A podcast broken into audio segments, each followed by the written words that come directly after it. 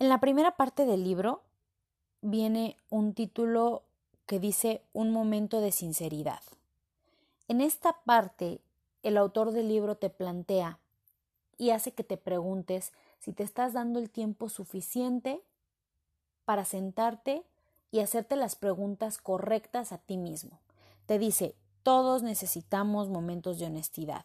Lo necesitamos como individuos, lo necesitamos con nuestra pareja, lo necesitamos con nuestra familia, con nuestros amigos, con nuestros colegas. Necesitamos momentos de honestidad.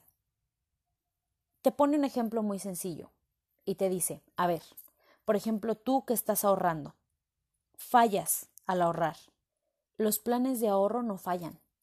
El que fallas eres tú. Es tu fuerza de voluntad la que te está fallando al comprar cosas que sabes perfectamente que no necesitas. Las dietas. Las dietas no fallan.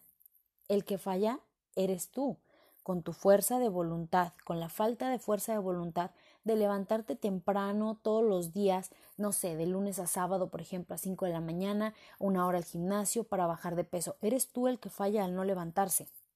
Al decir, no, pues hoy no voy, este, hoy como mal, cabo que mañana sí voy, el día siguiente tampoco fui, etcétera, ¿no? Las dietas, los planes de ahorro, las rutinas de ejercicio no fallan. Falla tu compromiso contigo mismo. ¿Por qué falla? El libro te plantea, si tú realmente quieres saber en qué estás fallando, por qué estás fallando, tienes y necesitas un momento de sinceridad contigo mismo. Plantearte con seriedad por qué estás fracasando. Es difícil, de verdad es difícil hacerte estas preguntas, es difícil darte el tiempo para sentarte contigo o con tu pareja, con tu familia, a, a, tener este momento de honestidad, porque realmente en estos tiempos pues vivimos una vida muy ajetreada, vivimos corriendo siempre, que ya salí del trabajo, ya llegué a mi casa, ya nada más me baño, ceno, este, me cambio y me duermo y al día siguiente lo mismo. No, necesitas pensar en darte un momento para ti, un momento para la gente que te importa, un momento de sinceridad. Ahora, te pregunta, ¿cuál es el problema? ¿Cuál es la razón por la que muchos de nosotros no podemos transformar nuestras resoluciones en hábitos?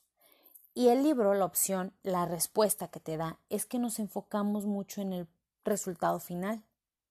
Tanto nos enfocamos en el resultado final que perdemos completamente de vista nuestro progreso, perdemos completamente de vista nuestro camino, el camino que tenemos que seguir para llegar a esa meta.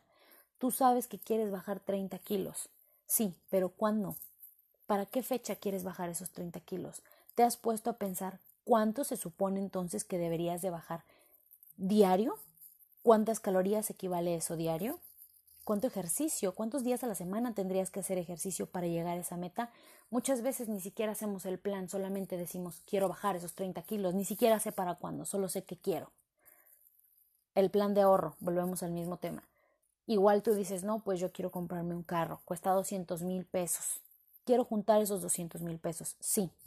¿Sabes cuánto tienes que ahorrar diario? ¿Realmente estás haciendo un plan de ahorro con el que cumples? ¿Estás comprometido a? Si no lo has hecho, si no tienes un plan, si no tienes cómo medir lo que necesitas día tras día para llegar a tu objetivo, es imposible llegar a él. Si sabes cómo medirlo, pero pierdes de vista tu progreso, si no lo haces constantemente, si no, si no estás analizando, oye, ¿cuánto me falta? ¿Cuántos kilos he bajado? ¿Cuánto dinero llevo? Es muy fácil desmotivarnos.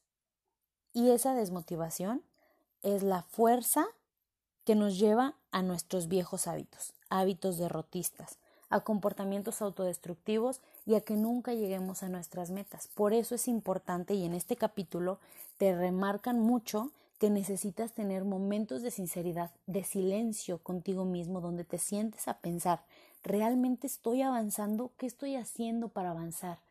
¿Qué de todo mi día está enfocado a las metas que yo quiero conseguir?